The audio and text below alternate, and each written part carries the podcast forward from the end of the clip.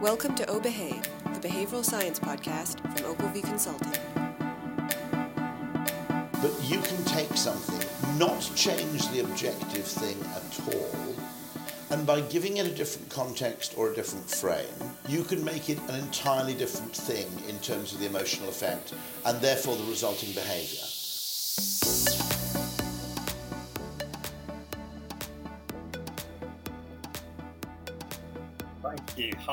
Hi, Daushan, Daushan Hamzad here.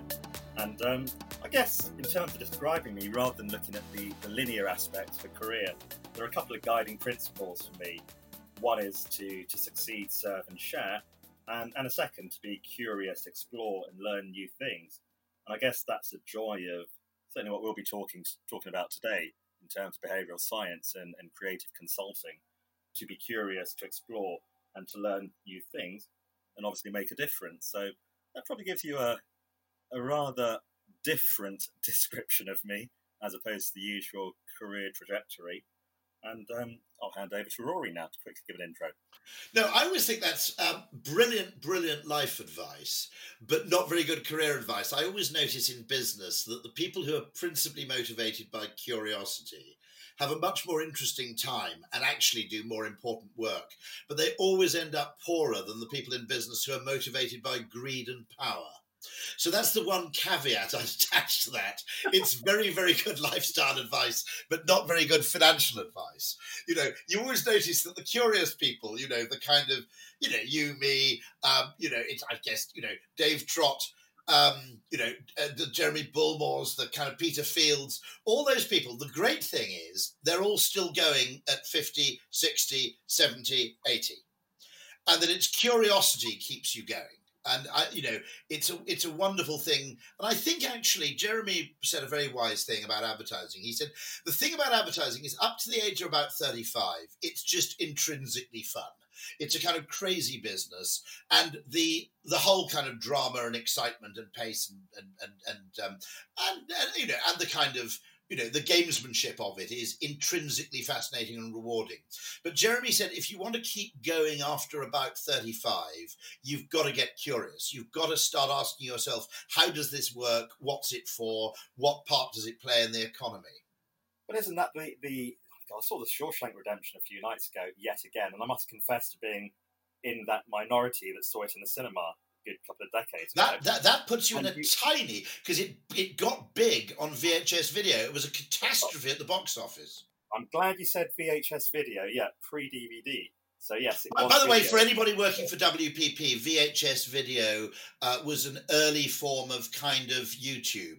I just thought I better explain that to the younger demographics. And um, yes, just think about tapes as well. But um, boy, that was a time. Yes, but get busy living and get busy di- or get busy dying. And I guess curiosity is the, the former there. Get busy living and discover those things that will make a difference and that are inherently more fun. Well, I guess, Rory, you would say also more oblique in nature. Yes, I think that's interesting because um, I think uh, one of the great benefits of curiosity is there's always, you know, a kind of direct, crude, um, what you might call brute force solution to a problem.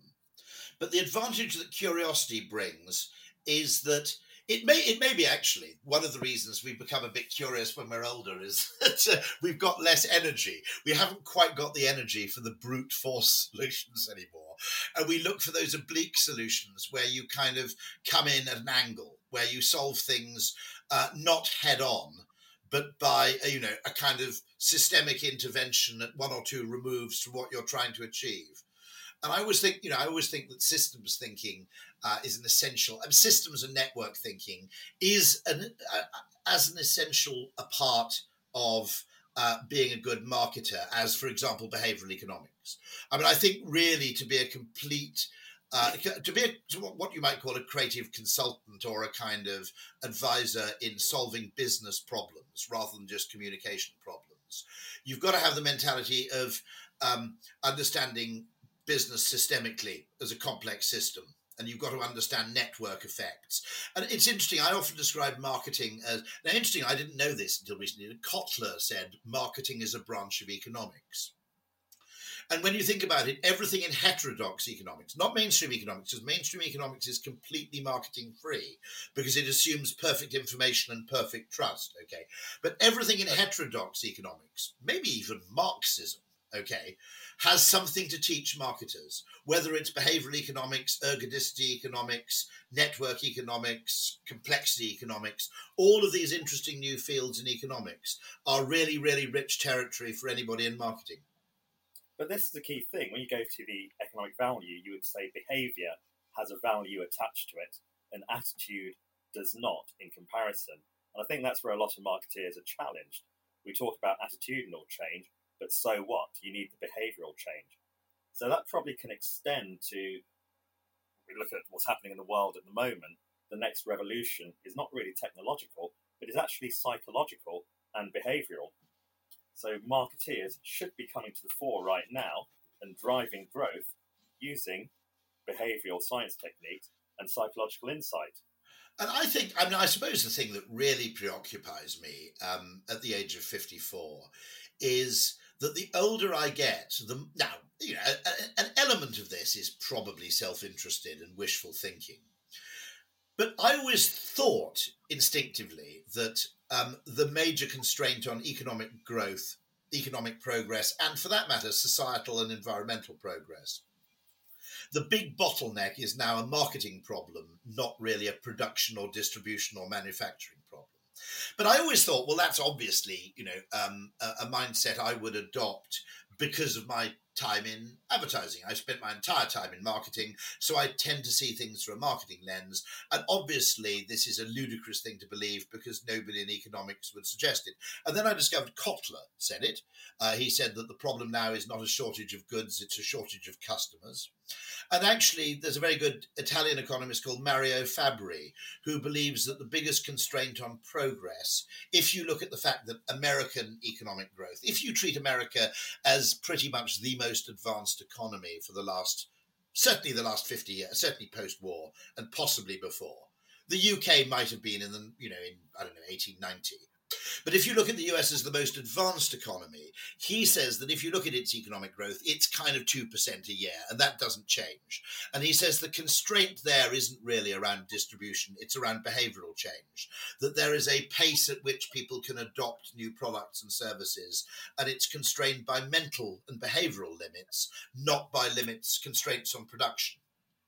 But and what you've got there is more marginal growth. So even when you talk about the USA like that, I think it was um, it was Danny Quah at the LSE who said that the the world's economic centre of gravity has moved from somewhere in the Atlantic Ocean in the 1980s to now being east of Iran.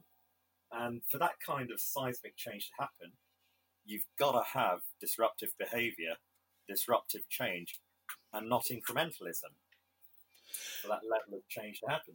Yes, and I, I, I, mean, I would argue also that you know, this is, by the way, a, a, lot of a lot of the time when I say this, people say you're disparaging scientists, and that's not my point. My point is that um, without science, there is no progress. But science which isn't adequately marketed, in other words, new progress which is badly or inadequately uh, accompanied by behavioural change thinking, actually either goes nowhere. I'm sure there are brilliant inventions, by the way, that became adopted 30 years too late or not at all because they were promoted in the wrong way. Okay. If you look at it, you know, Zoom, it took a pandemic to get people to really adopt it to any sensible extent.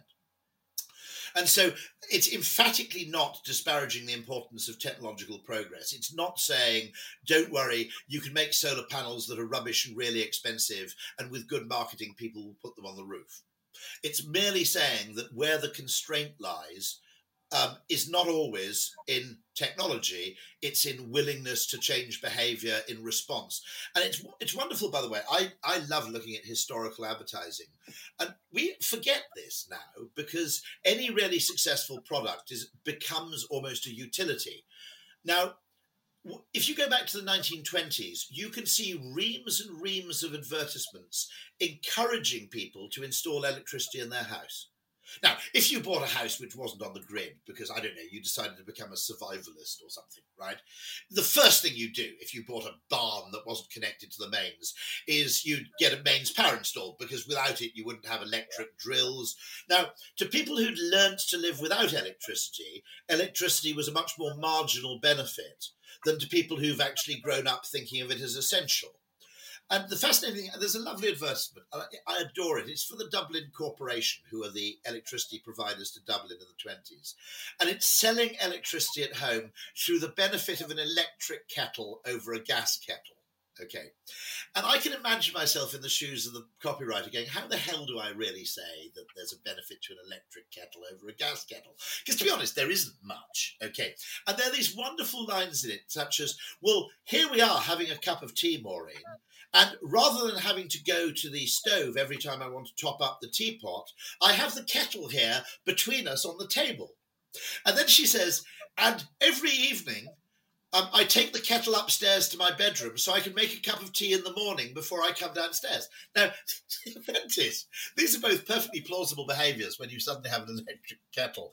Nobody has ever adopted those behaviours. We did have the Teasmade, admittedly. Did you ever, I was about to say, did you ever have a Teasmade? Yeah, and actually, I, I might, in one of my mischievous moments, I might try and persuade Nespresso to produce something similar, which is the Nespresso made. Um, the problem was always the milk, because I think it preceded the yeah. mini fridge, wasn't it? So you effectively let your milk go off overnight. But what, what, what I loved about that advertisement is, first of all, the very idea that you have to persuade someone to get electricity, but you did. I mean, people were terrified of it, by the way. And people thought that if you left a plug socket switched on without a plug in it, the electricity would leak into the room. And we, of course, forget all these things once the marketing's done its job. And it's very, very dangerous to look at innovation um, what, with the benefit of hindsight, because with the benefit of hindsight, everything seems obvious. But it wasn't obvious to consumers at the time. But isn't that the joy of marketing? I think the challenge we have, particularly in today's world, is to balance the, I guess, the science of marketing with the romance of marketing and bring that narrative to life. And obviously, we have folks that rely on the, the rational, the science, the left brain approach. And yet, we've got consumers that can be seduced by the, the right brain and romantic side of it. So, just by balancing those, we're able to move into new markets and create new opportunity. I'll give you I'll give you a lovely example of this, and I think this is a large part of the problem, which is the Austrian school of economists, Hayek and people, were very alert to this, which is what you might call quantification bias. And the problem we face is that the forces we deal with are very, very important and powerful. And in many cases, by the way, very rational or sensible if looked at through a kind of evolutionary lens in particular. But we don't have metrics for them. And so, in the quest for business to pretend, and by the way, this isn't just business, it's economics, to try and present what is a social connected complex entity as though it were a physics problem with a single right answer. We lose out because our forces don't have metrics. There are no SI units for anxiety. Okay. Let's say, okay, you have a product and it's selling not particularly excitingly and you drop the price. Now, because you've dropped the price, you'll probably put a sticker on the thing saying 10% off or 20% extra free. And you might even put 20% extra free this month only. Okay. Now, to an economist, there is only one thing going on there there is reduction in price, increase in demand. And he will attribute 100% of the behavioral change to the thing that he measures, which is price, because there's a numerical value for it. Okay. Now, in reality, the thing that caused the people to buy it may be one, they noticed it because it said 10% off on the thing or 10% extra free. So it might be attention. Okay. It could be that people are bargain hunters and disproportionately just like a deal. Now, that's nothing to do with the price, by which I mean is if you kept the price the same, and, obviously it's not legal to do this, okay?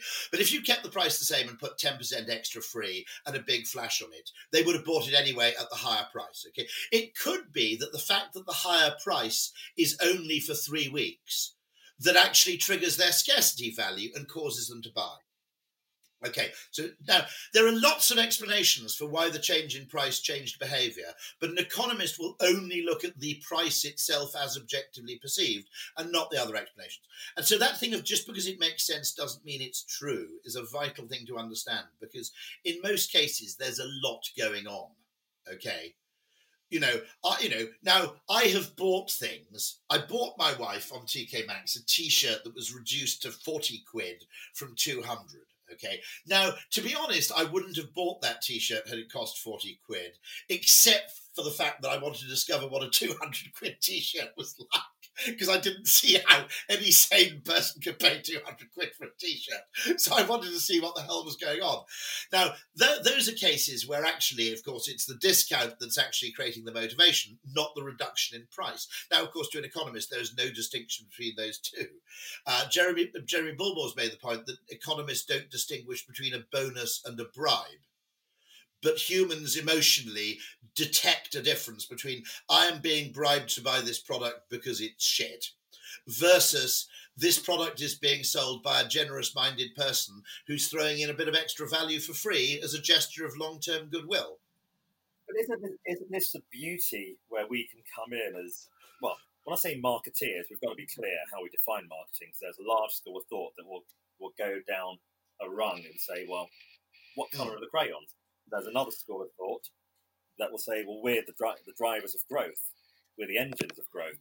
So we still have this challenge over defining marketing, but obviously, as an engine of growth, we can ask those nuanced questions and start to develop ways forward to build value. Absolutely right. To deliver, however we're going to measure it, consumer utility and consumer happiness or citizen happiness in our in our current. Yeah, no, no, no. This this applies, by the way, everything from a cafe, uh, you know, with you know twenty customers a day and a turnover of hundred pounds a day, all the way up to government. Absolutely yeah. true. It's totally scalable. It's kind of fractal.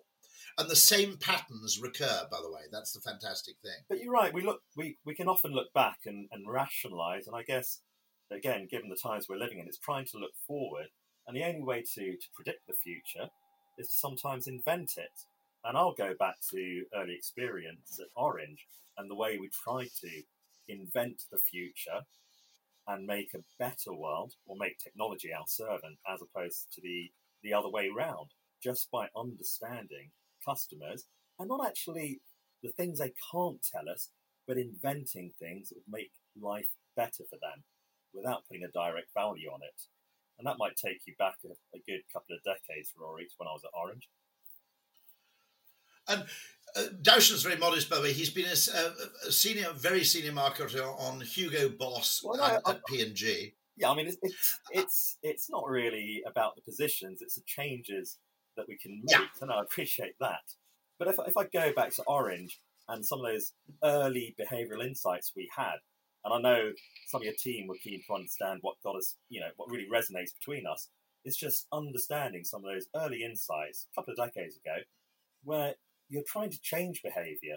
You're trying to get people to make something more everyday. So you look at other examples. I remember at Orange back in, I think it was 1998, when less than 5% of the UK had a mobile phone. We were talking about Orange as your global companion to be used seamlessly like a Visa card, which seemed yeah. bonkers back then. But suddenly, we got the insights right. We looked at some of the behavioral aspects, of resistance to use, and we broke through them. You know, the cliche was the future's bright, the future's orange, and it was for a few a few years after that until um, corporate matters changed. But I think there are plenty of examples there, um, particularly when we look at technology, of understanding behaviour and actually inventing the future, because there was no Snook. research telling us what to do. Snook was a kind of Steve Jobs of mobile, wasn't he? Yeah, I think he was. because he was. Hansen was an interesting character, but he, um, yeah, he, he probably pioneered the dress down approach for um, city analyst meetings and corporate meetings, and having the, the simple uniform of a you know a black roll neck or a, a simple t-shirt and a jacket. So yes, he was. But those are the kinds of maverick leaders that we need that can deal with disruption whether you're talking about Steve Jobs or Hans Snook. But those leaders that don't follow the traditional left brain, linear thinking path, but can shift seamlessly into the right brain and the oblique and be comfortable operating in that fashion. And I think many organizations struggle with those that use the right hemisphere and they can't put them in a box. And as you were saying earlier, I think Chris Graves quote, we just struggle to put a metric around it. So and it, it, it is literally it. It's the terror of the unquantifiable. You see that you have people who whose comfort zone resides entirely in the numerical. Can I just say that would now, be a great film title? The terror of the unquantifiable. That would be a yeah, great no, movie or documentary. No, uh, it is genuinely the fit. now. Interestingly, I've got a vague hunch that you could solve this problem. I occasionally use a phrase which is emotional efficiency, because my point is that the purpose of a product is to generate an emotion deep down. Okay. Now, this, by the way, becomes understanding the real emotional thing that you are delivering to a customer deep and by the way understanding it better than they themselves understand it because you know the emotions are often generated in parts of the brain that don't do the talking. And understanding that under covid of course becomes much more important because gerd gigerenzer writes this fantastic piece which is in times of great change it's unbelievably dangerous to optimize on the past because things have changed and therefore those who optimize on the past tend to end up going bust because they're not they're, they're now if you look at it most business treats consumer demand essentially as an extrapolation from past behaviors which is safe in the short to medium term but in a time of great change like this for example is unbelievably dangerous you know, we all could see that air travel was threatened by the adoption of video conferencing, but it didn't seem to be happening at any great speed, so people ignored it. Okay. But then you look at a, and so, a linear relationship there. So I yeah, go back of to course. the statement: the only way to invent the future is to predict it. And if we're talking about innovation, disruption, transformation, mass change, you know, the, the term blue ocean strategy is to in, is to invent that future and to be bold in our thinking. But that requires a different kind of leadership and a different kind of thinking. We've mentioned a couple of examples already um, to what we have today and to navigate our way forward. And I, I, do think it's possible that we could actually generate, albeit only for what, I mean, not to the same level of purity as exists in physics, but then uh, probably one of the best living mathematicians in the world, a guy called Stephen Wolfram, always believes that physicists cheat because they define their science around those very small parts of um, uh, of the world which can be solved by pure quantification equations. Okay. And you know, mo- most things, you know, are like three body problems, four body problems. They're highly complex. Okay, but physics defines as physics those things that you can solve using kind of Newtonian thinking. And Wolfram's belief is that this is a bit of a con because when you can't solve the problem, you claim it lies outside your discipline. Do you see? Now, marketers don't have that luxury. We don't have the luxury of saying, ah, if it isn't actually completely quantifiable and solvable by equations, it isn't marketing. We've got to solve these problems when they come to us, regardless. We don't have that luxury of saying, ah, unfortunately, that isn't a marketing problem anymore because I can't solve it. But that is the beauty, so, isn't it? I mean, that is the beauty. it is the beauty of the thing. The science and the romance, and was it Dostoevsky who said, "Beauty will save the world." Now, I'm not saying a marketeer here is going to be, you know, Superman or Wonder Woman or anything like that, but the beauty of bringing together the science and the romance, and I think you also turned used the term emotional efficiency. Yeah, and that's key here, connecting with customers, and whether it's inventing the future or better understanding them, attaching a value to behavior, that emotional efficiency can drive us forward. You talk, you mentioned briefly the airline industry. I mean, airline industry, obviously, not just because of Zoom, but just not people flying at the moment, is going through a terrible time. A board meeting for a typical airline has changed. They're not talking about oil prices, future pricing, options, what have you. There's a fundamental behavioural question here. How do I get more bums on seats? And suddenly, what we have during this disruptive period of whether it's COVID 19 and digital disruption, etc., are questions being asked at the highest level that deal with psychology, that deal with customers, pretty much every major question a board will be asking. But it's powerful when you understand it. Sorry to cut across you though. It's powerful when you understand it because this comes down to your your theory of constraints, and you can design services and products with bottlenecks in place. Uh, and often, of course, the, those very questions are annoying to the left brain mentality because they're adding further uncertainty.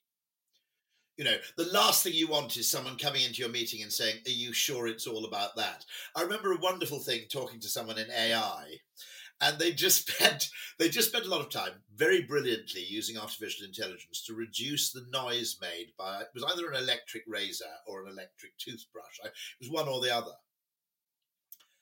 And I came in and said, I'm not sure. I can understand why an engineer would want to do that because producing a beautifully silent electric toothbrush or razor would be a lovely thing to tell all your engineering mates. Okay. I'm not sure consumers don't partly judge the efficacy of the machine by the noise it makes. So actually, you may need to introduce an art, and we also use the noise, by the way, as a feedback mechanism to know how hard to push. And it's the noise made by your electric razor that te- that tells you it's doing a good job. And so you could actually produce an electric razor which had was optimized against completely the wrong metric. And so I said that the other thing the AI won't have told you is you may need to add a loudspeaker inside the electric toothbrush and have it generate rather like the new Jaguar, the electric Jaguar, kind of artificial engine noise. Mention the brand, you know, brand A of my electric toothbrush versus the Sonic brand B. I prefer brand A because of the sound it's making and I feel it's doing a better job. But you can't measure how I feel and you need that insight inherently. So emotional efficiency is certainly the way forward, and hence the need for. Well, the argument is something something that's emotionally efficient, actually, or perceptually efficient in this case, is a television. Okay, because it doesn't bother producing the color yellow, because the human eye is only sensitized, and that's true of gorillas and higher primates, but it's not true of your dog or your cat or your monkey or whatever you know, assuming it's a lower monkey. I don't know what a lower monkey is, but it only detects red, green, and blue. Okay, and all the other colors are extrapolated by the relative strength of those three stimuli. And so your Samsung television, which claims to produce a million colors, is telling the truth, but it isn't your television that's producing the colors, it's your head. And and so you could, if you wanted to produce an objective television, you'd you'd try and fit fit yellow into each pixel. But the reason you don't bother is because firing red and green at equal strength and keeping the blue switched off produces exactly the same impression in the brain as firing yellow light at the brain. And therefore, you don't bother to do the things that don't actually have an emotional or perceptual impact. And in the same way, you do the things which have maximal perceptual in, impact, which in these cases are, you know, not not ultraviolet or whatever, it's red, green, blue.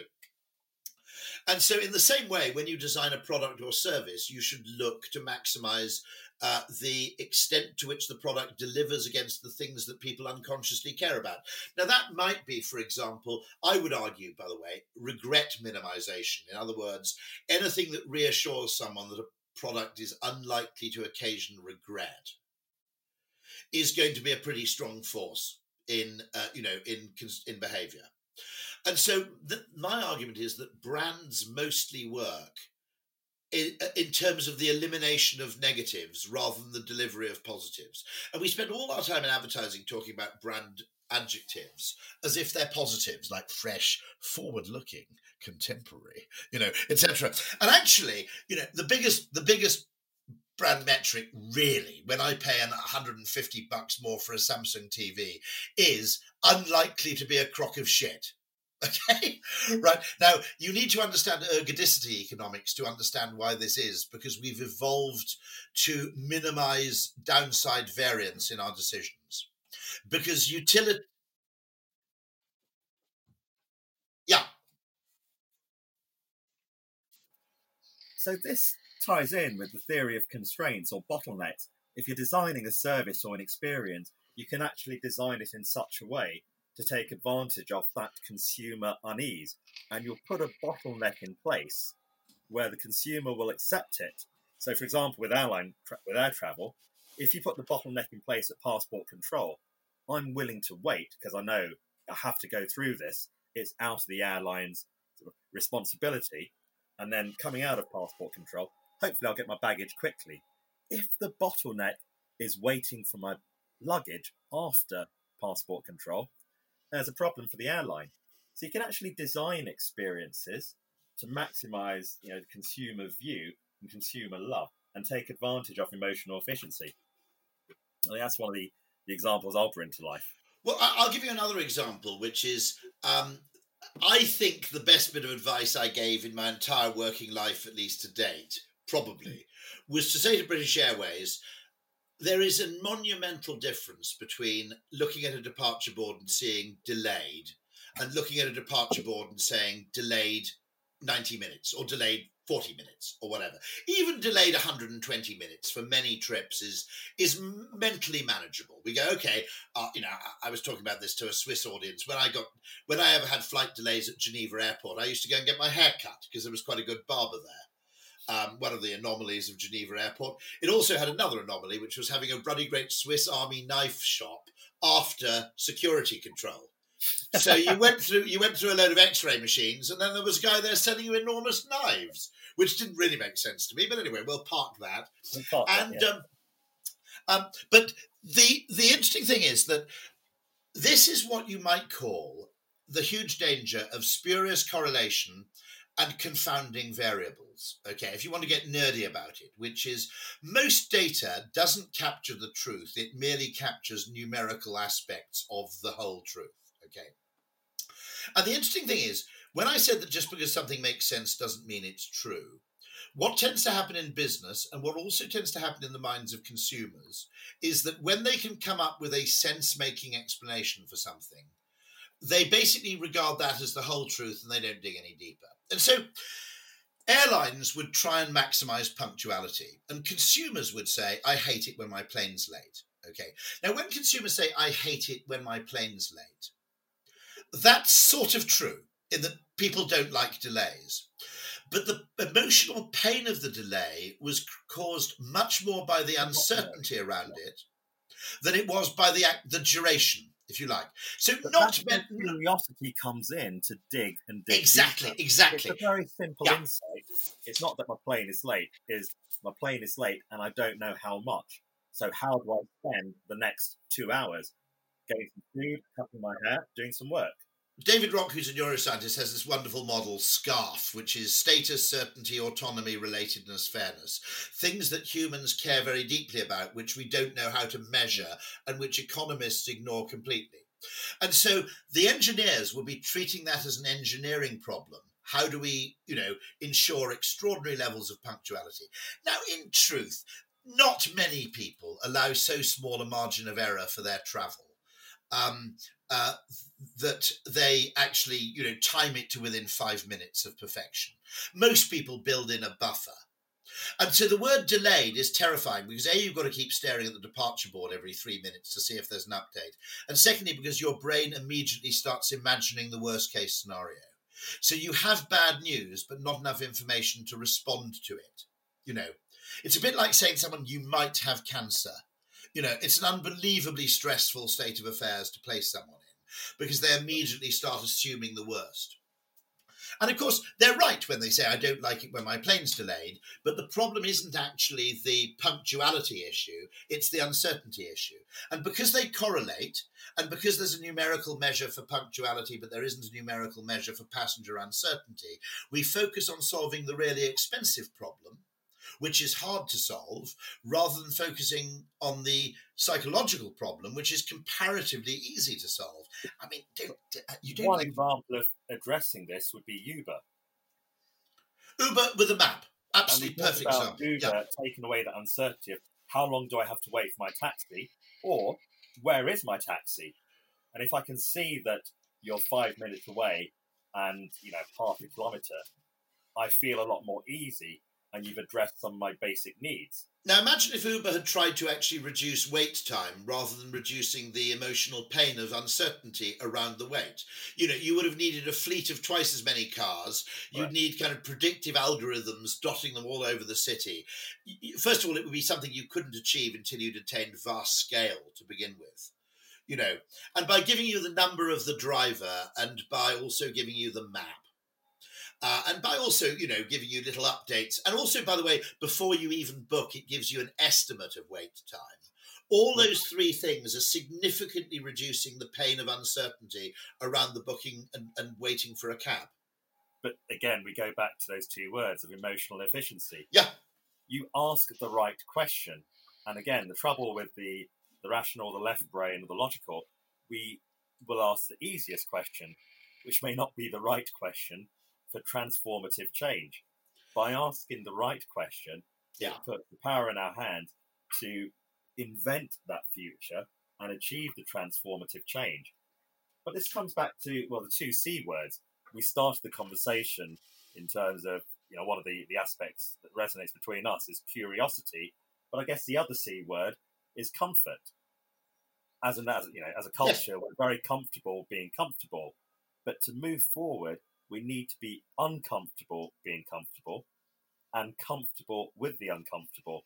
And I think some of the examples we've shared here are in that sphere of being comfortable with the uncomfortable to deliver truly transformative change.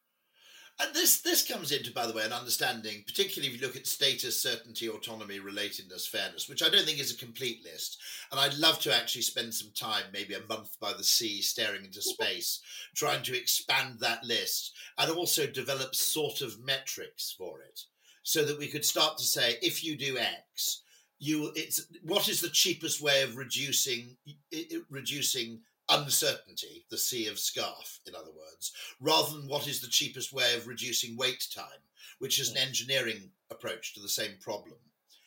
And if we if we actually did that, I think the gains you could have in economic value uh, at uh, actually an extraordinary low level of uh, you know because let's face it, information is generally very environmentally friendly, whereas having cabs waiting by with their engines running isn't.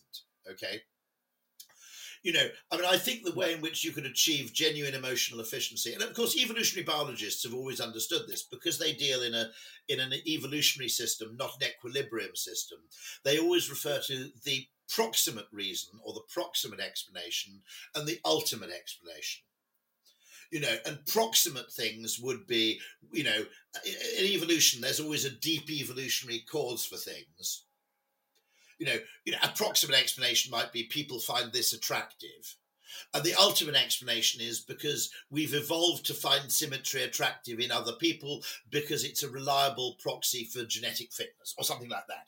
And so those organisms with a preference for symmetry tended to outcompete those organisms which didn't have it. And so you can always go one layer deeper. Whereas what business wants and what economics wants and what sort of what I call scientists sorry, scientistic people want, not scientific, but scientistic people want, is a plausible catch all explanation at the proximate level, after which they stop digging. and hence the need for curiosity. You Yeah. make a distinction there between scientist and scient, well, scientific and scientistic. Yes. It's a very useful. th- This gets us back to the Austrians, by the way, because um, I was always baffled by the fact that Kotler was supposed to have said what gets measured gets managed in an approving way, because of course he was Austrian. His dad was Schumpeter's best mate, and Austrian school economics is characterized by a deep level of skepticism about the extent to which you can capture human motivation in numerical form. And so, you know, Austrians are much, much more skeptical about attempts to quantify uh, than non Austrian economists would be. So it always struck me as a really weird thing for him to say. And I was greatly relieved to discover that he never said it. Well, we, we have VF Ridgway to thank for that. Yeah. And I guess it also takes us into the realms of, again, times we're living in and inequality being highlighted, but the differences between folk, differences between people, the D word again coming up, diversity, and just trying to get those differences brought out. in making better decisions and making those better decisions where we balance the way things used to be with the rather more alternate thinking and creative thinking that others can bring to the party and being comfortable with that. So we're frozen out of debate by our lack of, of quantification, in a way. I think. A cultural view about yeah. a lack of measurement, as opposed to the emotional view of what can truly drive change. And if you look at the seismic changes over the last few decades, particularly in the technological sphere, you wouldn't you wouldn't say that there was market. I speak as a marketer as well. There was definite market research that led to a rational way forward for all of the millions of apps and technologies that have come out of mobile, digital, and the internet. They were disruptive. They weren't predicted. And even if I go back to the times, you know, my, my limited experience at Orange and in the internet industry, there were things that we did because it felt right, because we believed they would make a meaningful difference. And sometimes you're going to have to go with that as opposed to just the, the rational, incremental one and a half to two percent growth that you're forecasting um, to the city. I think this is absolutely true, and I think there's an interesting, you know, question about the relationship that, that why it is that large organisations are very unsuccessful, with a few exceptions. You know, Nestle and Nespresso would be a good case. Apple, obviously, is a good exception. IBM is an exception, actually, with the PC division but why they tend to be unsuccessful at breakthrough innovations. And part of that, I think, is explained by the innovator's dilemma, but part of it's probably explained by metrics effectively becoming prisoners of their own established metrics. Because really, really big innovations essentially depend on, in a sense, rewriting the rules of the game.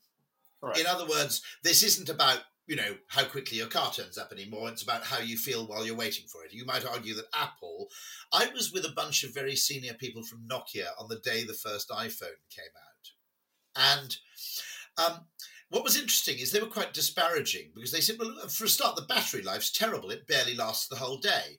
We know from our research into phones that battery life is decisive. And of course, actually, one of the great things about having a feature phone is the bugger did last for about 48 hours. But it turned out that Jobs was asking a different question not what can this phone do, but what does it feel like while you're doing it? Absolutely. And it's also worth remembering, by the way, that in the very early days of the iPhone, it was kind of rubbish because there was no there was no app store, right? So what you had was a very cute calculator, the weather, a clock, okay, and a phone. Mm-hmm. You had a web browser, admittedly, okay, you had that, but actually.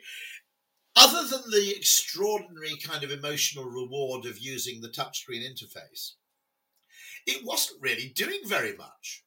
Okay, until the App Store came along it was, you know, a phone with a lovely interface. It wasn't really what the App Store turned it into as a completely new device altogether, I think.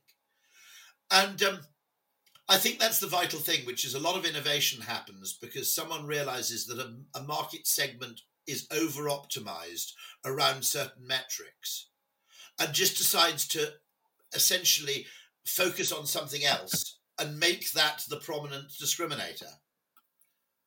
I remember, I remember that too, and I just thought, how beautiful.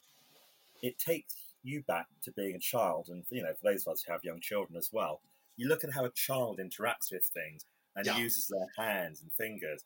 It's effectively the world as a touchscreen for them, and there's something quite beautiful about that interface that actually took us back to being a child in the way that we experience products and use them, as opposed to the, as opposed to the the Nokia view, and you know, I, have got to be honest, I still use a, a Nokia brick phone um, just because of the awesome battery life. I have one of those, and I do use it still. But the, as opposed to the ways of using those phones of functionally pressing a button, then you're getting a certain utility and a certain feeling, even before all the apps were factored in. Just the simplicity of usage, and it's sometimes stepping back into that view. Um, I'll quote a designer here, um, a watch designer, Maximilian Büsser, who's just the most phenomenal, I'd call him an artist, but watch designer. And he says a, a creative adult is a child who has survived. And I guess there are many creative adults that have that child who has survived within. and can design things very simply and beautiful, beautifully to maximize the emotional efficiency. But I think the most overused example. I think, in a way, what what's behind that design is the ability almost to. Uh, this is using IT language, and it's a terrible analogy, but it's like running an amygdala emulator in your prefrontal cortex. You know what, what? I mean? That you can uh, the, uh, you, you know how you get those things where you can emulate on a PC, for example, you can emulate, okay, yeah. you know, uh, an Atari Game Boy or whatever. Yeah. You know, you can eminent, you can emulate something more primitive on a more modern piece of equipment. And of course, we've lost touch with our amygdala to a great extent because it doesn't do the it does the feeling, but it doesn't do the thinking and the talking. And so the ability to actually run emotional thoughts or understand emotional um, instincts in consciousness is kind of an act of emulation, which I think lies behind a lot of good design, which is, you know, consciously understanding how people act unconsciously. You know, mm-hmm. Uh, there's an awful lot about door handles in the writing of um, uh, it's Don Norman, isn't it? A wonderful writer on des- the design of everyday things and understanding that if you put a pull like handle on a door, people will instinctively pull it, even if there's a word that says push above the handle. And I was talking to someone about this. There's someone in a hospital in the um, near Carlisle who says nearly all are very unfairly doors that break the rule are occasionally called Don Norman doors, even though he's uh, you know it, it, it's a rather cruel thing. In the same way that the poor chap who who uh, reinvented uh, France's Paris's uh, sewage and waste system, Poubelle, got his yeah. name attached to a waste bin, and so it's very. I always feel that you know. It's, it's very unkind to this poor man who ended up. He was a man called. That's why the French call La Poubelle because it's named after the guy who kind of invented the wheelie bin, the you know the 19th century French wheelie bin, basically. I, I always said to Peter Bazalgette, you're very lucky that uh, the same didn't happen in English, you know, which is, oh God, what do I do with this piece of shit? Oh, just chuck it in the Bazalgette. okay. So, so in the same way, Paul Don Normans actually had something very unfair named after him. But he said his hospital's full of these doors, and everybody goes towards them, pulls, and it doesn't work. They have two seconds of irritation, and then they push. It was unfortunate. In Peter's case, it was his grandfather that invented the Great, I think his great great grandfather did the whole sewage thing, and also yeah, yeah. I think when, when Peter got his knighthood, it was said that it was his great grandfather that took the sewage out of London, but courtesy of the programming of the great grandson, he brought the sewage back in. I remember reading that. There is a certain opposition to uh, the creators of reality TV. Yes, it has to be said. I, I quite like it. Yes, um, if your name gets attached to something like that but it, it's a um, it's it's a fantastic thing that um, uh, you know the ability essentially to understand how our, our, deeper motivations, which evolution has hidden from our eyes, and this is where you know. Uh, Robert Trivers comes in, which is the very fact that it, to function as a social species, you have to be able to disguise your your ultimate motivations. Okay. But again, I'm going to go back to beauty will save the world, and to appreciate beauty is to see things in their proper place and their proper context. And I guess that's where the challenge is. What is their proper place in their proper context? And mm. by asking those questions, by being curious, by moving into the uncomfortable, we probably can discover what is the proper place in the proper context from some of the examples we've shared here today. So no, you're right about beauty. You're you know digging deeper as to why we care. I think costly signalling is very largely an instinctive. Um, uh, I don't think it's a consciously reasoned instinct. Okay, so the way I always describe costly signaling, which is the idea that advertising might be more potent if it's perceived to be costly to produce. And costly doesn't necessarily mean expensive, by the way. That no. could be the media cost, it could be the celebrity involved, it could be the craftsmanship involved in the typography or design of the advertisement. Uh, it could be, you know, the fact that it's, you know, the headline is beautifully written. But it suggests that effort and time, that scarce resources have been invested in its creation or transmission. And the way I always describe that is no one, I'm willing to bet that no one listening to this podcast has ever thrown away a FedEx envelope that's been addressed to them unopened. You know, because you instinctively understand that someone has spent eight pounds to send this to me. Therefore, the likely this is of great importance to the sender, and it has the and, and they have chosen to send this to me. So it shows conviction in some way in the sender in a way that something dropped through your letterbox doesn't. Okay. Mm-hmm. And we instinctively understand the dis- difference between a door drop and a UPS Express envelope. Okay, we, we don't need Yeah. to do, actually do the reasoning. We never do the reasoning. We just instinctively understand. Instinctively understand it, yes. And in the same way, that business of digitizing advertising to make it efficient with the net effect that the consumer perceives it as cheap is arguably making advertising more efficient but much less effective. And we see evidence of this in the recent ThinkBox research, box research, which shows our degree of conviction in what an advertisement signals, and also trust, and also our perception of the fitness of the sender. In other words, this is a successful company because they're advertising here. Okay, is massively stronger on television and in broadcast media um, uh, than it is in even in say press, and it's stronger in press or magazines than it is in digital. Of course. And perception matters there. And perception matters because that's you know advertising doesn't work entire. This is this is I think where we often go wrong in advertising, which is the people who have taken control of the advertising industry are thinking of advertising as information, not as signaling. And so they're looking at it in a kind of Shannon way, which is how can we get the necessary number of bits to the necessary audience at as low a cost as possible without realizing that the cost of transmission is part of the message.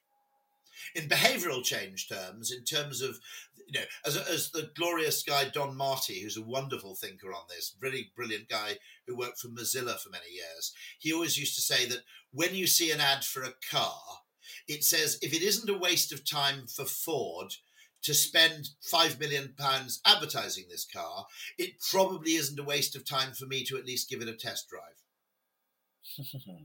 because it's a signal of their confidence in the likely popularity of the product, the fact that you're prepared to spend money up front in promoting it. And that insight is so much more resonant today. The Hmm. signaling when we need so many of our brands, our products, our services to give us confidence and trust to move forward from the, the situation that we're living through at the moment. So, for those that are taking a more rational approach or a, a more cost effective approach, sorry, cost efficient approach, I should say, we're going to lose trust, we're going to lose confidence when we need to give customers that confidence and trust to move forward out of the, the situation that we're in, this post pandemic era that we're going to be going through. Brands more than ever have to invest in those elements of emotional resonance and giving that perception of confidence and trust to get us moving. And also, um, also innovative new businesses have to understand the real why, because otherwise, what happens is you get trapped trying to innovate by incrementally improving the metrics of a pre-existing category, which is essentially what Nokia were doing. Okay, and they were doing it very well. And I, you know, I love, I like you. I wish Nokia would bring back a whole range of Android phones because you know my affection for the brand still survives in many Yeah. ways. So I'm not, I'm not dissing Nokia, but the innovation was to essentially, and sometimes, of course, big companies do it because they're forced to. So if you look at Cunard, okay, how Cunard responded to the invention of jet travel was essentially transatlantic liners competed on speed, and you had the Blue Riband, which was, I think, the, the awarded to the fastest crossing from west Yeah. to east. Okay, and then suddenly Boeing comes along, and the Blue Riband becomes a total irrelevance because who cares whether it's four days, eleven hours, or four days, fifteen, when Yeah. you can actually do it in both directions in under a day, right? Irrelevant. So what Cunard did is essentially they re- they invented the cruise ship industry, and you, you look at the in, the innovations in cruise ships, uh, you know, at, you know, balconies attached to cabins, for example. Most of those were pioneered by Cunard because they realised if we're going to retain any value from our ships, we've got to get people choosing on a different metric, which is the journey as part of the experience rather than the journey as irritating. Um, uh, you know, as, as irritating lost time in between London and New York, or Southampton and New York. You've asked a different question. Yeah, you're asking a different question, which is where my Eurostar joke effectively came from. Which is if you what Cunard did there, and let's uh, we'll, we'll come to Eurostar definitely, but when what Cunard did there was move into that blue ocean territory, uncontested. There's um, Yeah. a couple of professors at INSEAD who came up with that blue ocean strategy term, but uncontested waters, no pun intended, where they owned that experience. They asked a question that wasn't being asked by those in travel. It was an experiential question, an emotional question. And, you know, Cunard were able to carve out the niche around that for a certain segment. And if you think about it, nobody nobody says I'm planning on going on a cruise holiday on this ship to get receive the response. Really, how fast is it? Okay, Correct. So it's a different question. it's a different, fundamentally different question. And of course, what Cialdini's done in his wonderful work in Persuasion is he shows that depending one depending on the frame of comparison that the decision maker brings to a decision, you will arrive at different decisions, and that it is in the power of the marketer to alter or re-emphasize the kind of variables that people make in in, in, in making a decision use in making a decision. And So- that's where the opportunity is as marketers move forward and certainly try and forge their identity and be the engines of growth, particularly during these disruptive times. It's being able to reframe, being able to reframe the questions, ask those uncomfortable questions to move us away from incrementalism to truly alternate or innovative growth. And reframing is the most powerful concept within the marketer's armory. Um, And, it, and by the way, it also applies to price, not only so you can reframe price and value as well as reframing what a product is. I mean, I always tell this story, so apologies for telling it again. But the w- the way that I persuaded my dad to get Sky, he's not remotely interested in um, sport or movies, but he loves documentaries, news, and factual television. Okay, and when it was seventeen pounds a month, he wasn't interested. So I told him it was 60p a day. He still wasn't interested because he's good enough at maths to know that 60p a day is about 18 pounds a month. Okay. But then I said, you spend two pounds a day on newspapers. And suddenly the entire thing changed. I was at one stage offering to buy him Sky and he still wouldn't get it. And then when I explained that you spend two pounds a day on newspapers, so is it that ridiculous to spend another 60p, i.e., 28%, getting 200 channels of factual television and the ability to record it uh, easily without getting angry with the video recorder, um, that completely changed his comparative frame. In the same way that Nespresso, you know, is we compare it to Starbucks, we don't compare it to Maxwell House. But my current favourite example of this would be would be the Pret a Manger, twenty pound a month. Drink as much coffee as you'd like. It's a really interesting idea, isn't it? I have to So I say, love coffee. I drink across many of the, the coffee brands. But if I was to look at the amount I spend on coffee at the end of the month, I'd be shocked. Yeah. Because I'd be spending, you know, the high tens, you know, not even quite close easily to £100 a month on coffee. Now, if I saw that, if I was forced to pay that, pay that at the end of the month, bill shock would be the under. under oh, oh if, Star, if if Starbucks charged if Starbucks charged through a monthly invoice, um, they would more you know. Actually, of course, they keep some of their customers. You keep the kind of infrequent customers; they'd be fine because once a month you get an invoice for five pounds. But there must be people in London who spend seventy pounds a month on coffee. There Take away many of us coffee. go out or take friends out or clients out. We grab that quick coffee. But if we're forced to post pay, it would hit us hard. We would realise, you know, what we're Well- paying for. Well, well, I mentioned earlier ergodicity economics. And of course, this is a Yeah. very interesting question here about pricing because uh, Amazon Prime is essentially an acknowledgement that 10 people doing something once aren't the same as one person doing something 10 times. So, just to give an example, okay, if you didn't have Amazon Prime, Amazon wouldn't really have uh, many very frequent customers.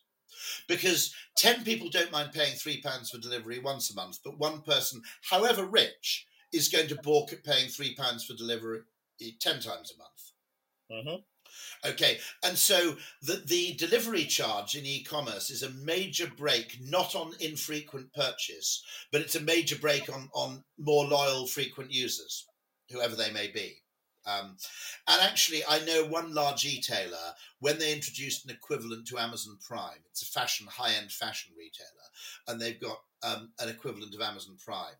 Okay, I'll tell you, go to Selfridges. Okay, and they, by the way, it's one of the best bargains in retail. Selfridges Plus, ten pounds a year. You get next day delivery free for a year for one ten pound payment.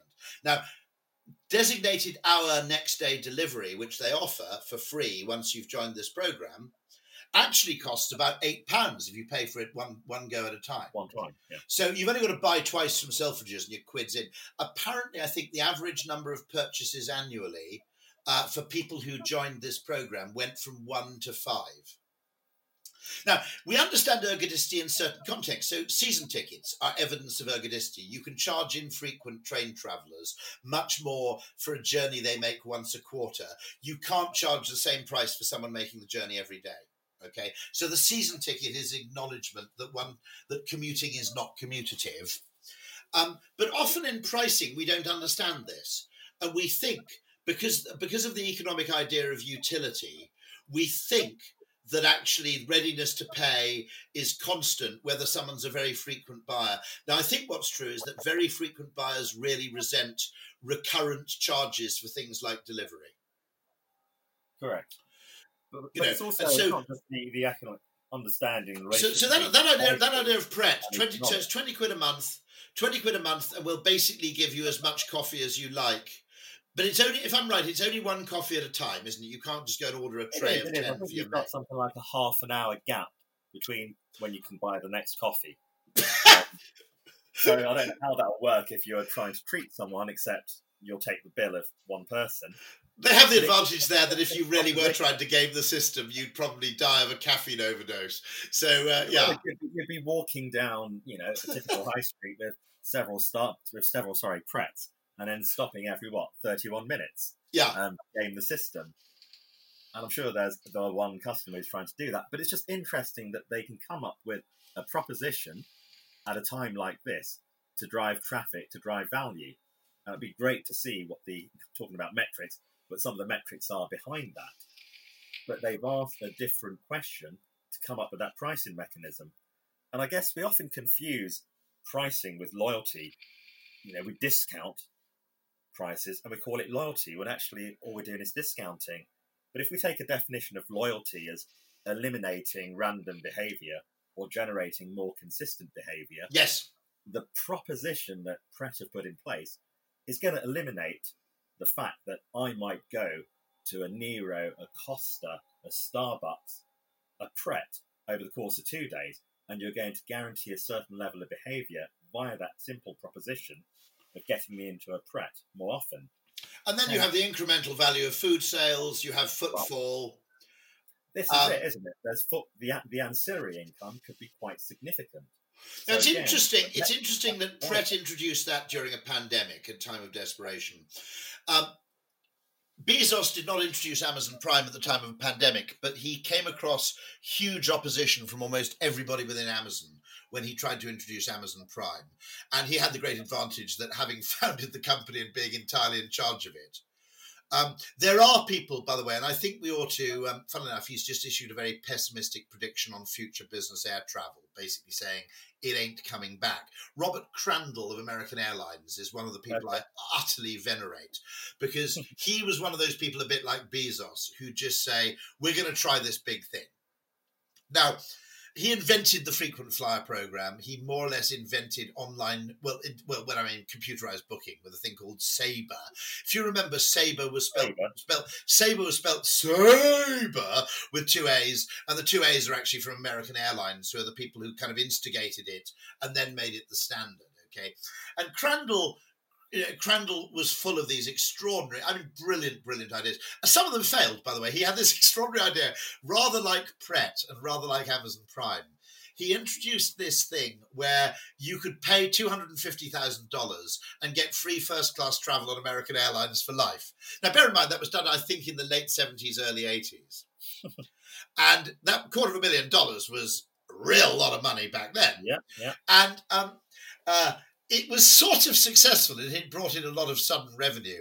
Uh, unfortunately, um, the they underestimated the extent to which people would game the system, and they spent effectively years trying to buy people out of the arrangement because there were people literally who would, you know, if you got six million dollars in the bank, okay, and you go, oh, you know, screw it, I'll give half a million dollars to American Airlines and I'll never have to pay for a flight again in my life. And these people were literally doing things like, uh, you know, two people in Chicago would go, mate, do you fancy going, going to London for lunch tomorrow? And of course, it was first class, so you also stuffed yourself yeah. in the lounge, you necked back the finest wines known to humanity. You know, you could really, really milk that system if you wanted to. And unfortunately, in a way, because it's an interesting idea, though, an environmental catastrophe, arguably. Well, I don't know. But I mean, uh, the, the interesting issue was that um, the, the ability to game the system was too great. Now, in coffee or in Amazonness, you know, I mean, it does cost Amazon a lot of money, Prime, but I think it's fair to say that without it, you know, people be going, I think I might buy something else on Amazon next month, or we'd be waiting for five days to consolidate our orders, and therefore we'd buy less. of notional value. You're talking yeah. about a first class air ticket. Yeah. I'm going to wind the clock back about three decades when I, I went to the States for the first time, and I had access to the Delta Air Pass. It gave you one month, I think it was, of unlimited air travel on standby. But it led to irrational behaviour. So there were times when I was, I was a student, let me add, I was yeah. running out of cash, and I would get an overnight flight. And being Delta, your hub was Atlanta, Georgia, but you would fly coast to coast overnight, so you'd get your dinner and a place to sleep, and get your breakfast. Oh, I never realised that existed. Oh, how extraordinary! I do know one other thing. Air pass, and this was my God. We're going to the oh early nineties. I do know a very funny story about Standby, by the way, which is I think it might have been Southwestern Airlines, but it might have been Delta, who used to put the names of the standby passengers up on the departure board for domestic flights. So it would say, uh, you know, here. So so you'd have the names displayed. You see, and it would say, you know, yep. Mr. P, P. Johnson would be number one, and you know, S so and so. And they were told by data protection that this was effectively an invasion of privacy because you were revealing to the public the names of people about to board a flight. You see. So they took to using the first three letters of the sur- uh, of the surname followed by the initial. Oh no! And wonderful idea until as a friend of mine showed me a photograph of a Mr. Terry Cunliffe who was, who was shortlisted to board the flight.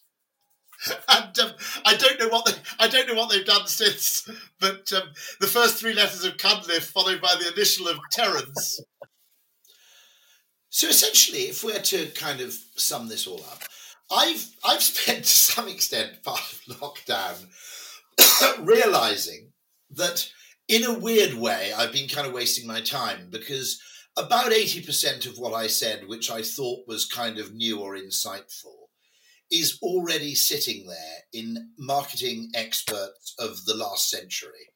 And in particular, there's someone who probably most people in marketing have never heard of called Wroe, Al- Wroe Alderson, who was kind of the great marketing guru of the, I suppose, the late middle of the last century. It's also there in people like Peter Drucker in particular. And the fundamental thing, I think, is that most economic models start with manufacturing and they start or they start with service delivery. They start with essentially an efficiency driven model which of course for all sorts of puritanical reasons is kind of uh, you know, appealing to that kind of mindset. And it starts from an assumed place, which is that people exactly know what they want, that people can tell you what it is they want, that you can perfectly deliver that thing, and that you know exactly how to create utility, and the consumer knows exactly how much to pay for it, and they have completely objective perception of their own means of optimizing their expected utility.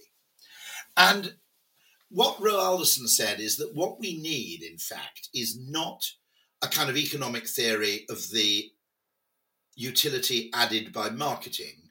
We need a marketing theory of the whole process, eyeballs back, of creating utility, for which you could read economic value or growth, for example. And we need to actually start with the human, the consumer, and work backwards. Whereas everything else works from a presupposed intermediate point where consumers have already told you what it is they want and need because in this model, they're assumed to know it, and that you know perfectly how to deliver it. You have perfect metrics for the optimization of supplying that need and satisfying it. And none of those things is true. I mean, fundamentally.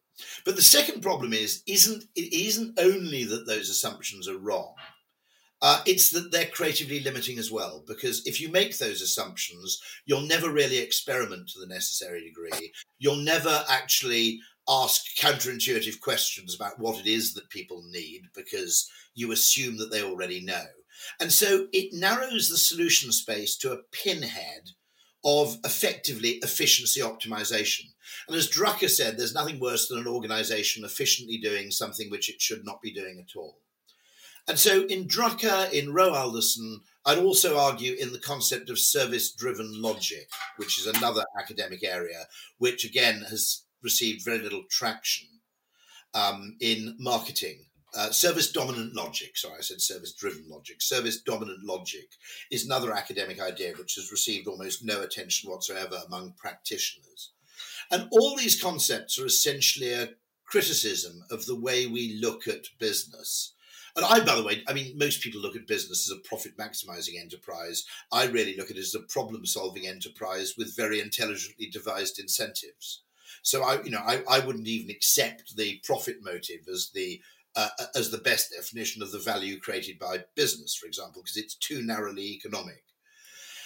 And so, what what in a way it suggests is that one, it's reassuring because we're not alone in believing what we believe. But on the other hand, it's slightly depressing because it means that every 20 years we've got to say the same goddamn things all over again because for some strange reason they don't really gain traction and they don't really take hold. And I think that's the really crucial thing that the whole um, model that people use to understand what business is for, how it operates, what you should be doing within a business uh, to improve its growth and value creation starts from a wrong headed approach and then gets progressively worse. And it's only you know if it's only if you bake in the vagaries of human perception the imprecision of humans ability to actually give voice to their own needs and desires. It's only when you factor those things in that you get into really interesting um, maximally creative territory rory just can i take take up that? You, you talked about the economic models and i guess they reflect the the industrial revolution. Certainly the first three revolutions transformed the way that organizations and societies at large operate. The first one with the steam engine mechanizing production, the second with energy sources enabling mass production globalization, and the third, the digital, um, automating production and marketplaces with internet and mobiles, driving that forward. You could even go back and say there was a, there was a psychotropic revolution earlier, which was tea, coffee, tobacco, things like that. But yes, carry on. Yeah. To where we're going then, because you've got what we're living through at the moment. Let's say 3.5 or the fourth revolution, where you have the the technologies of AI, cloud, Internet of Things, biotech, that's increasing transparency and breaking down barriers and and making us more interconnected. But what we're seeing now, you say psychotropic, is we're probably going through this psychological revolution where those behaviors become more important and we start to question some of those fundamental economic models and also the gatekeepers, certainly here in the West, who are more linear, I think we said this earlier, left brain, rational in focus. So we move into this magic of a psychological revolution now, where all of the questions we're asking can be boiled down to behavior and putting a value on those behaviors. But there's more ambiguity with that. And that's what I think a lot of our gatekeepers are going to struggle with.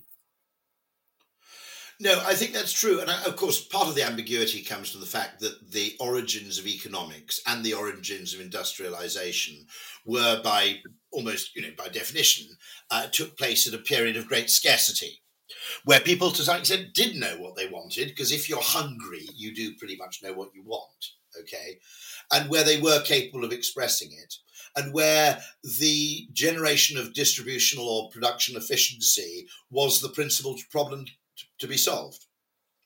And now I don't think it is. By the way, I think in technology, the problem to be solved is often a behavioral problem, which is coordination. So Zoom only really took off because people only discovered the real benefits of Zoom when they were all forced to use it simultaneously. Because if we'd all discovered Zoom one at a time, I think we would have had a kind of video conferencing revolution, but it would have taken another 10 or 12 years. And the same thing, by the way, applies to solar panels. In the early days of solar panels, it's getting them to work well, reducing the price of manufacture, and getting them more efficient. Now, the remaining problem is getting people to put the bastards on the roof. But here you require, I mean, you talk about Zoom, you require some kind of mass intervention, well, some kind of intervention. Here, yeah. the intervention was the global pandemic. Well, what my suggestion was kind of Zoom revolution to take place. But I think I, I, will never know now because because when I met them in June, um, one of the things I said is the way to start is you need a period rather like Lent or Ramadan, you need a simultaneous period of Zoom use for people to discover the true value. And so I suggested to them, now I'll never know whether this was a good idea or not, because the pandemic was, if you like, a better idea. But I said, make it Zoom, create the idea of Zoom Fridays. Lots of people were already working from home and just run a few ads that say, thanks Zoom, it's Friday. And basically make it explicit the thing that everybody knew tacitly, which is a lot of people weren't actually commuting in on Fridays, and that actually we'd done this two years earlier. We turned Friday into a Zoom day for the behavioural science practice. Um, and so that probably would have been an intermediate solution, and then perhaps the behaviour would have spread to Monday or Thursday.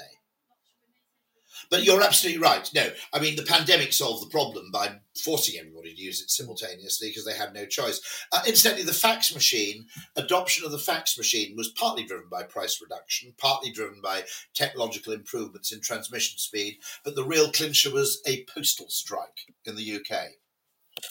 That was the thing that really drove, because suddenly every business needed to have a fax. Because suddenly, if your postal service might go out of action for two weeks, uh, you couldn't be dependent then on something that might disappear. And so that that caused the fax to reach a necessary level of penetration where it reached critical mass. But I guess the challenge for us in with behavioural science is to move the science away, and I know we've spoken about this in the past, to move the science away from that of one of compliance, control, and comfort into growth and opportunity so that we're not reliant on these mass events, these disruptions, and behavioral science can help firms and societies drive themselves forward by thinking differently and doing things in a different fashion. And it's, prob- it's, it's, probably an area where some social campaigns like Dry January and Stoptober are actually ahead of the game because they've realised the importance of simultaneity but yeah. also being quite different in their approach. You talk about Zoom Fridays. I mean, let's go back about two, yeah, about two decades, three decades, when we had casual dress down Fridays. Yeah, the way that the majority of office workers would dress and you know be in the office.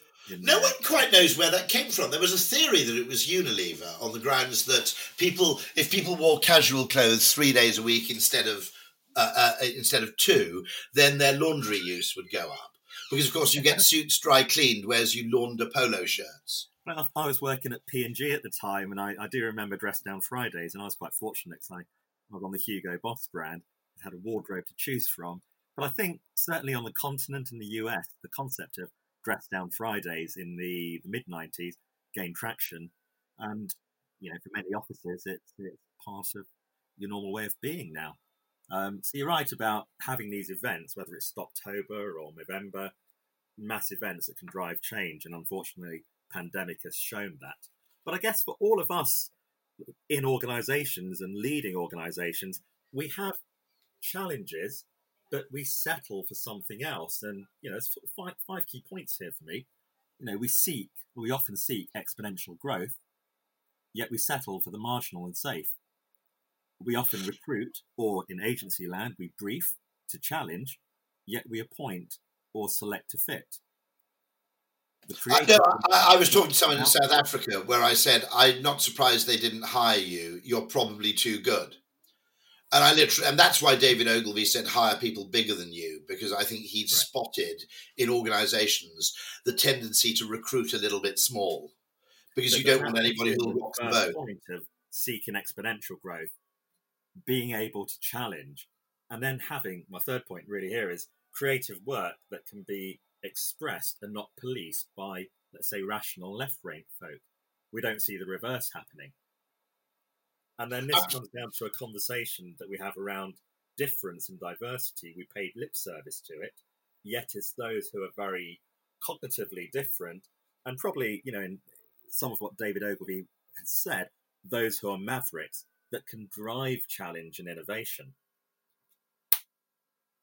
No, so I mean, actually, David Ogilvy was interesting in that respect, in that he was ahead of the curve, undoubtedly, both on uh, mixed gender promotions, uh, his approach to gender. Um, he'd noticed personally that his mum was much happier when she started work.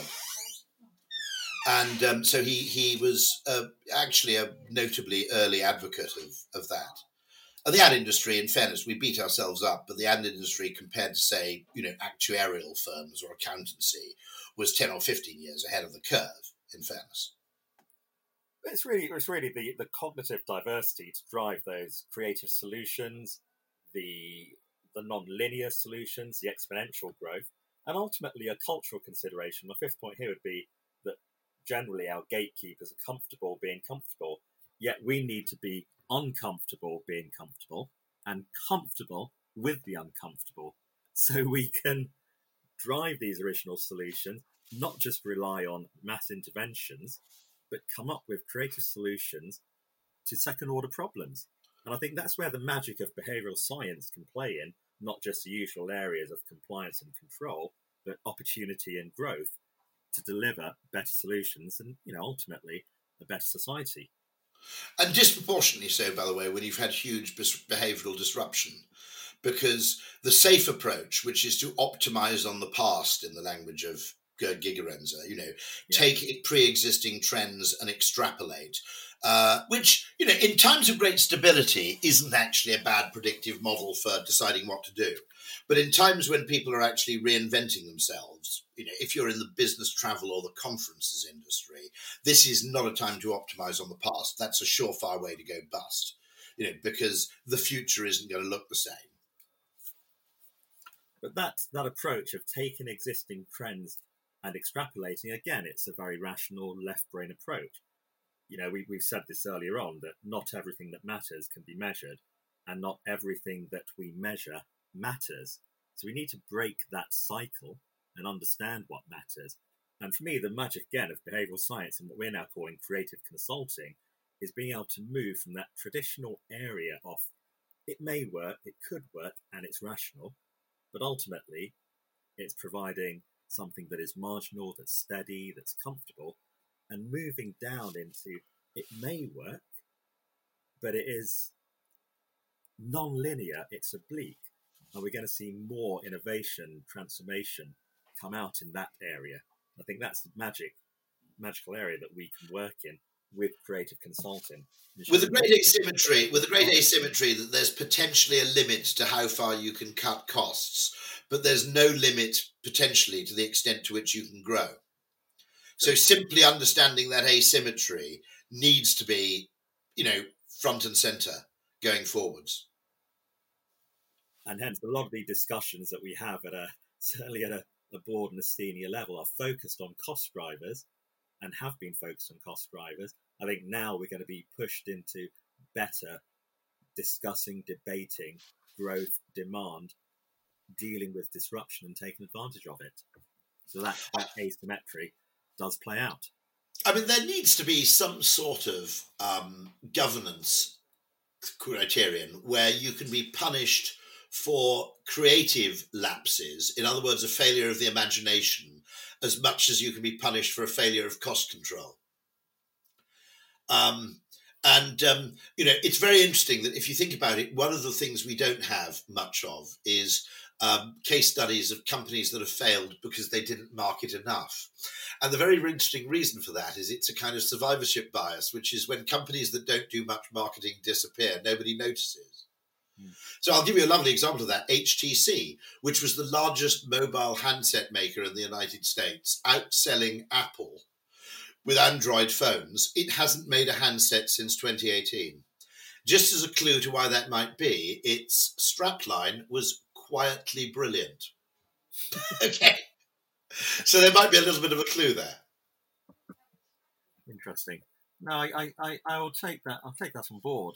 And I guess the challenge then, and I, I can remember HTC phones, and they were they're very good, actually. Technically, very good. Yeah, they delivered. I think their battery life um, was better than Apple at the time. But did that resonate with consumers?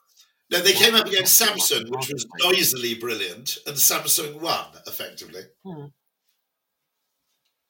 Now you're saying that's more a marketing quandary of shouting about it as opposed to being oblique in thinking.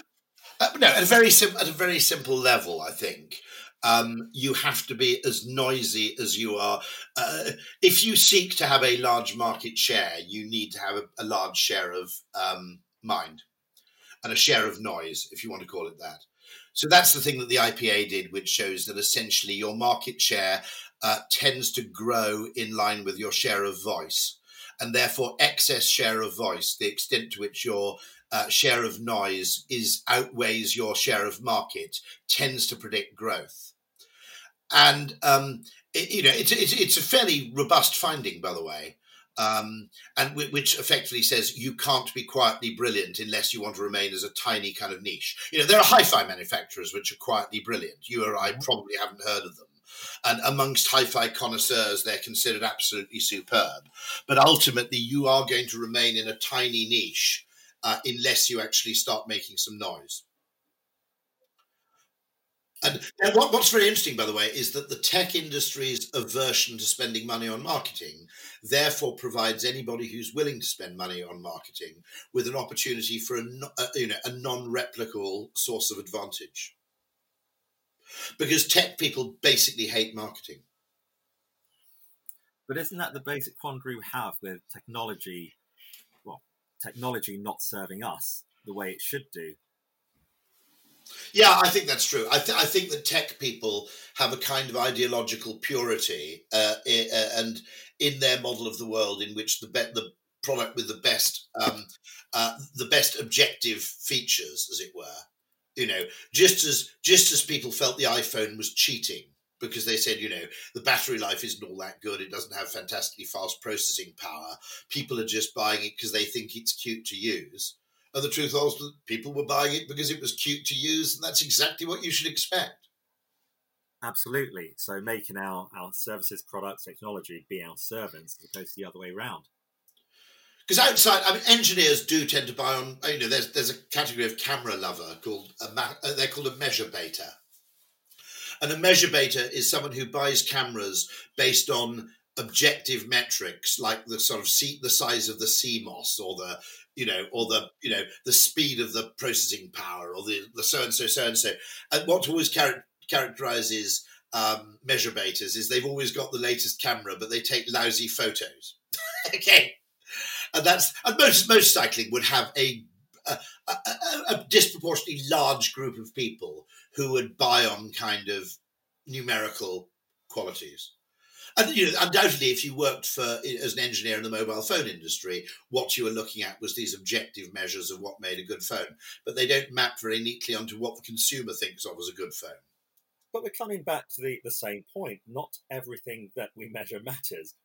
And no. everything that matters can be measured. So we need to better articulate what matters and we can move forward. So essentially, if we want to have economic growth, this is why behavioral science is essential and doubly essential at a time of great uncertainty, which is you need to have amygdala first optimization of businesses that understands what are the emotional uh, conditions it needs to create in order to generate more value.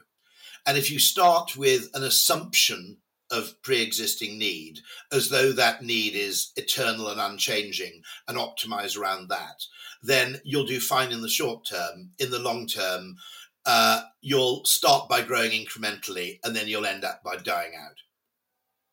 And that's why traditional consulting needs to adopt or adapt. That's why traditional consulting needs to adapt where we become more insight behavioral and inspirational driven to move our organizations and societies forward Completely right. The need for creative consulting and the organisations like Ogilvy Change. And the standard incrementalist model, of course, has no room for creativity because it doesn't believe in the potential for uh, extraordinary leaps. Uh, because it is essentially a kind of reductionist and Newtonian system where nothing can be created or destroyed. What we know is that once psychology enters into the frame, uh, then the potential for magic, and I mean literally moonshot magic, uh, exists almost everywhere.